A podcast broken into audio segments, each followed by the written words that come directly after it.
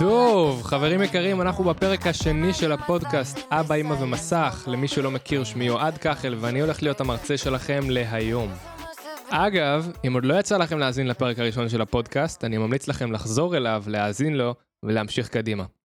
היום אנחנו הולכים לדבר על הסיבה, או בעצם הסיבות, שבגללן אנחנו נמשכים למסך. למה המסך כל כך מושך את הילדים שלכם?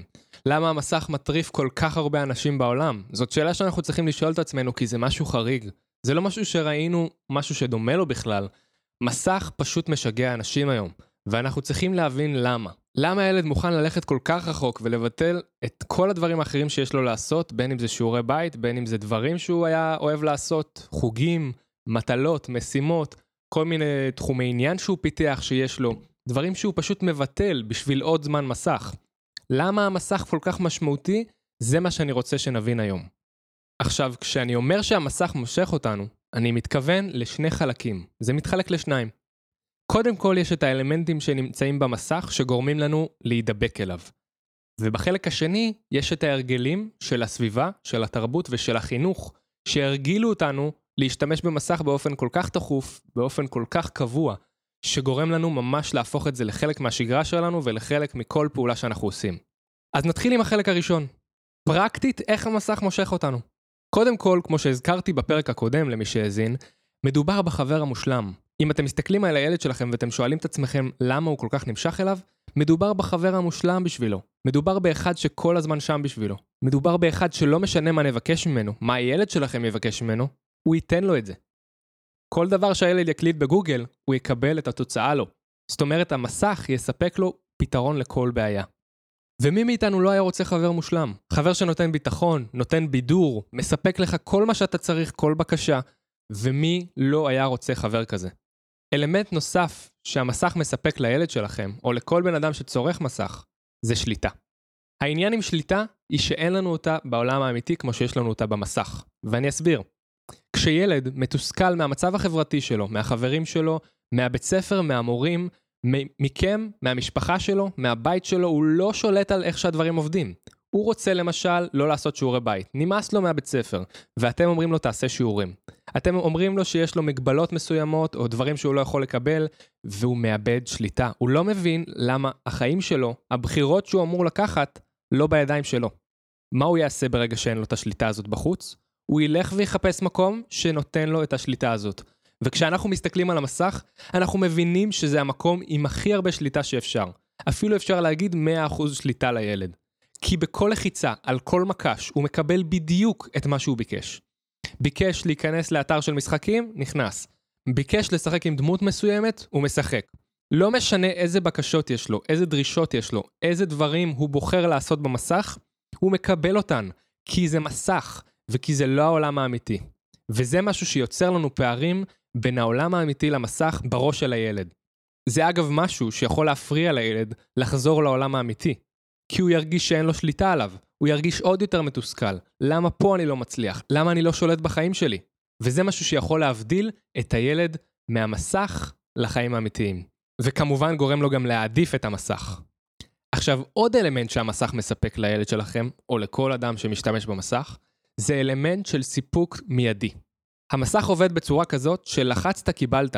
רצית את התוכנית הזאת, רצית את הסדרה הזאת, את הפרק הספציפי הזה, לחצת לחיצה אחת, שתיים, שלוש, וקיבלת. הסיפוק המיידי הזה, של לבקש ולקבל באותו רגע את כל מה שביקשת, הוא לא משהו שניתן במציאות. זה מזכיר את העניין הזה של השליטה, אבל העניין הזה של סיפוק מיידי, של מקום שנותן לך בדיוק את מה שביקשת, ברגע שביקשת אותו, יוצר פה עוד פער בין המסך למציאות. אם נקביל את זה למציאות, זה כמו שאני אשב על הספה וארצה משהו טעים לאכול, והמשהו הטעים הזה באותה שנייה יגיע לי לידיים.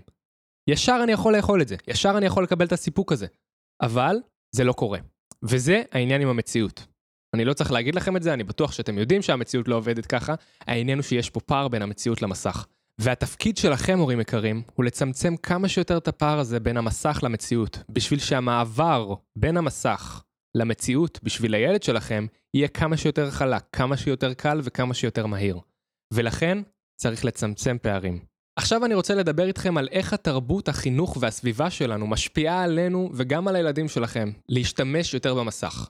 אמנם יש את העניין שדיברנו עליו עכשיו, על איך המסך בעצמו, בכבודו ובעצמו, מושך אותנו אליו. העניין הוא שיש פה עוד אלמנטים. יש פה עוד דברים שגורמים לנו להימשך אליהם. כי העניין הוא שילד שנולד, בסופו של דבר תינוק, מתחיל את החיים שלו, אין לו מסך בידיים. מאיפה המסך הזה הגיע? מי שם לו את המסך הזה בידיים? אולי בשביל להשקיט אותו, אולי בשביל להרגיע אותו, אולי בשביל שיהיה לו משהו מעניין לעשות. העניין הוא שהמסך הזה לא נברא עם הילד, עם התינוק. ולכן אני רוצה שנסתכל רגע לתוך התרבות שבה אנחנו חיים, לתוך החינוך שאנחנו מקבלים, ולתוך הסביבה שמגדלת אותנו, ואני לא אומר שזה אתם אשמים, הורים יקרים, אתם חיים בתוך סביבה שמגדלת אתכם. אבל מה שקורה פה זה עוד עניין שגורם למציאות שלנו להיות הרבה יותר ממוסכת. אני אספר לכם סיפור קצר. ממש לא מזמן הלכתי עם המשפחה שלי לחופשה באילת, הלכנו לבית מלון, נורא נורא מקסים, היה כיף גדול ונורא נהנינו. היה לנו הרבה זמן ביחד. שמתי לב שכמובן בבית המלון הזה יש בריכה, והרבה אנשים מתרחצים, הרבה הורים, הרבה ילדים, הרבה משפחות, וכיף לראות את כל הגיבוש הזה של האנשים ביחד. העניין הוא שיש גם חדרים מאוד מיוחדים בבתי מלון, שאולי לא שמנו לב אליהם ואולי שמנו לב אליהם, העניין הוא שזה דוגמה מצוינת לאיך שתרבות, איך שעניינים שקורים לא בהכרח באשמתנו, משפיעים על הילדים. ואני אתן לכם דוגמה. בבית המלון הזה היה חדר שלם עם מסכים, כל הקונסולות הכי מתקדמות שיש, פלייסטיישן, אקסבוקס, שלטים, עניינים, מסכים, טלוויזיות, מחשבים, כל מה שתרצו היה שם. חדר שמלא במשחקים. חלק משירות המלון, מה שנקרא. ולמה החדר הזה נועד? בשביל לתת להורים שקט. זה חדר שהמטרה שלו היא מקום לשים את הילדים, שיהיה להם משהו שיעסיק אותם, בזמן שהורים רוצים ללכת למשל למסאז' או לבילוי זוגי, ואני בעד, אני בעד שיהיו לכם דברים רק שלכם, זה חשוב. העניין שהקונספט הזה, של החדר הזה, של מסכים, שברגע שילדים עוברים במלון ורואים אותו, שבו ההורים פשוט מנסים לגרור את הילדים שלהם מחוץ לחדר הזה ולבקש מהם, בואו איתי לבריכה. אבא מסתכל לילדים שלו בעיניים ואומר להם, בואו איתי. כל מה שהם רוצים בחופשה הזאת שהם הגיעו אליה, לבית מלון מפואר, כיף, כל הבריכה מחכה להם. העניין הוא שהם מעדיפים את המסך, הם מעדיפים את החדר הזה של הגיימינג. ואנחנו צריכים להבין שהעובדה הזאת, שיש חדר גיימינג בבית מלון, במקום שבו אנחנו אומרים להגיע בשביל חופשה, להירגע, להטעין את המצברים שלנו, אז בעיניי זה חריג שאני רואה שם חדר גיימינג. וזה אומר לי, ואני אומר לכם עכשיו, שהעובדה הזאת זה שזה לא נמצא רק בבית מלון, זה נמצא בכל מקום. ואני אתן לכם עוד דוגמה. אם נסתכל על סלון של כל משפחה בארץ, ואני מדבר באופן כללי, אני לא יודע אם זה אצלכם ככה או לא, העניין הוא שסלון היום הוא חדר שמתמקד בטלוויזיה. אנחנו צריכים לראות, כי בדרך כלל, מה שקורה בלי לשים לב, מדובר בספה או שתיים, כורסה או כמה כיסאות, לא משנה מה המבנה בדיוק. העניין הוא שכולם מופנים לאיזה טלוויזיה גדולה. כולם מופנים למסך. ואנחנו צריכים להבין את המסר שזה שולח. כי כשאנחנו יוצרים חדר, שהמטרה שלו היא קודם כל אמורה להיות המקום לאירוח, מקום למשפחה, מקום לישיבה משותפת. העניין הוא שברגע שכולם יושבים שם, כולם מרימים את הראש, והדבר היחיד שהם רואים זה מסך, הם רואים את הטלוויזיה. ברגע שזה קורה, אנחנו מבינים שזה לא בהכרח הבחירה שלנו. כי ברגע שאני מסתכל על הדבר הזה ואני אומר, בואנה, אני יכול להדליק את הטלוויזיה עכשיו, כי זה הדבר היחיד שמולי, גם אם יש לידי אנשים ואני לא עכשיו לדבר איתם, כי יש פה משהו לעשות, בואו נדליק טלוויזיה. זה לא בהכרח תמיד בשליטה שלנו. ולכן אנחנו לא תמיד אשמים. אבל אנחנו חייבים להבין שהמוסכמות החברתיות האלה, הרגילים שאנחנו לא שמים לב אליהם כבר, כמו לשים טלוויזיה במרכז הסלון, או ליצור חדר גיימינג בבית מלון שאמור להעסיק את הילדים, אלה דברים שמוטמעים בסביבה שלנו, בדברים שאנחנו קולטים, בחברה, בחינוך, בתרבות, אנחנו לא שמים לב אליהם, אבל הם מוטמעים לנו בחיים בצורה כזאת שקשה לנו להשתלט עליה. ובטח שיהיה לנו קשה להשתלט על הדברים האלה, כשהדברים האלה כל כך נותנים לנו תחושה של סיפוק מיידי, של שליטה של 100%, קשה לנו להילחם בזה. מה שאני רוצה שתיקחו מהקטע האחרון, זה שהילד שלכם לא אשם. הילד שלכם לא חריג. ואם עדיין לא הבנתם את זה, אז הילד שלכם לא עשה שום דבר זדוני או שלא בסדר לעשות יותר מהנורמה החברתית הרגילה המקובלת. לכן חשוב שתעשו שני דברים. קודם כל, לא להאשים אותו. הילד שלכם לא אשם, כמו שכבר אמרתי, ולכן אני לא רוצה שתאשימו אותו בשום סיטואציה בה הוא מבלה יותר מדי זמן מול המסך. הוא לא אשם.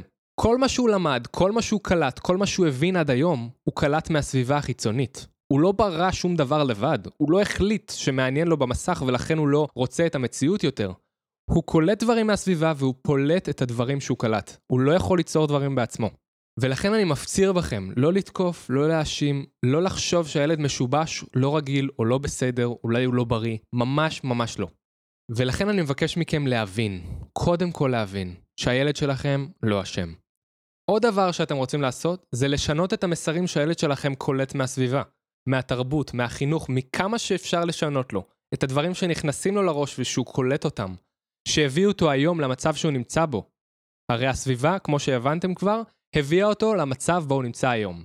אנחנו נרצה לשנות את המסרים, לשנות את הדברים שהוא קולט, מכניס לראש, התכנים שהוא מכניס לראש, בשביל להגיע למצב שהתכנים והדברים החדשים שהוא קולט, מכניסים לו תודעה חדשה, רעיונות חדשים, גישה חדשה, גישה של מציאות ולא של מסך. ולכן אני ארצה לבקש מכם להכניס לו מסרים חיוביים, להכניס לו מסרים שמגדילים את המציאות, ולא בהכרח מקטינים את המסך. הרי אנחנו לא כאן בשביל לפגוע במסך או להקטין את המסך, הוא חבר טוב של הילד ואני לא רוצה לפגוע לו בחברים הטובים. אני רוצה להראות לו איזה עוד חברים טובים יכולים להיות לו, איזה משפחה מדהימה יש לו, איזה הורים אכפתים יש לו שמקשיבים לפודקאסטים כל כך חשובים, שיכולים לשנות לו את החיים. אז חברים, אני רוצה לסכם את זה בשני דברים חשובים שאתם צריכים לעשות, ואתם לוקחים מהפרק הזה. לא להאשים את הילד במצב שבו הוא נמצא. והדבר השני, הוא להכניס לו מסרים חיוביים לראש. מסרים שמגדילים את המציאות.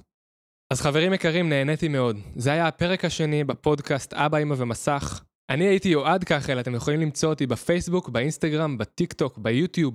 אתם יכולים לקבל ממני תכנים, יש מלא סרטונים שאני מעלה לרשת, רק תחפשו, מתחברים למציאות, יועד כחל, Screen Breaker. ולאלו מכם שבאמת מעוניינים לקחת את זה לשלב הבא, כמובן שיש את הליוויים, את הסדנאות, את הקורסים שלי, שגם אליהם אפשר להגיע, רק צריך לחפש. בפרק הבא אחשוף בפניכם את הסיפור האישי שלי, איך הייתי מכור למסך, איך נגמלתי בעצמי, מה גרם לי לעשות כל מה שעשיתי, ואיך גם הילד שלכם יכול להיגמל מהמסך. תודה רבה שהאזנתם, ונתראה בפרק הבא.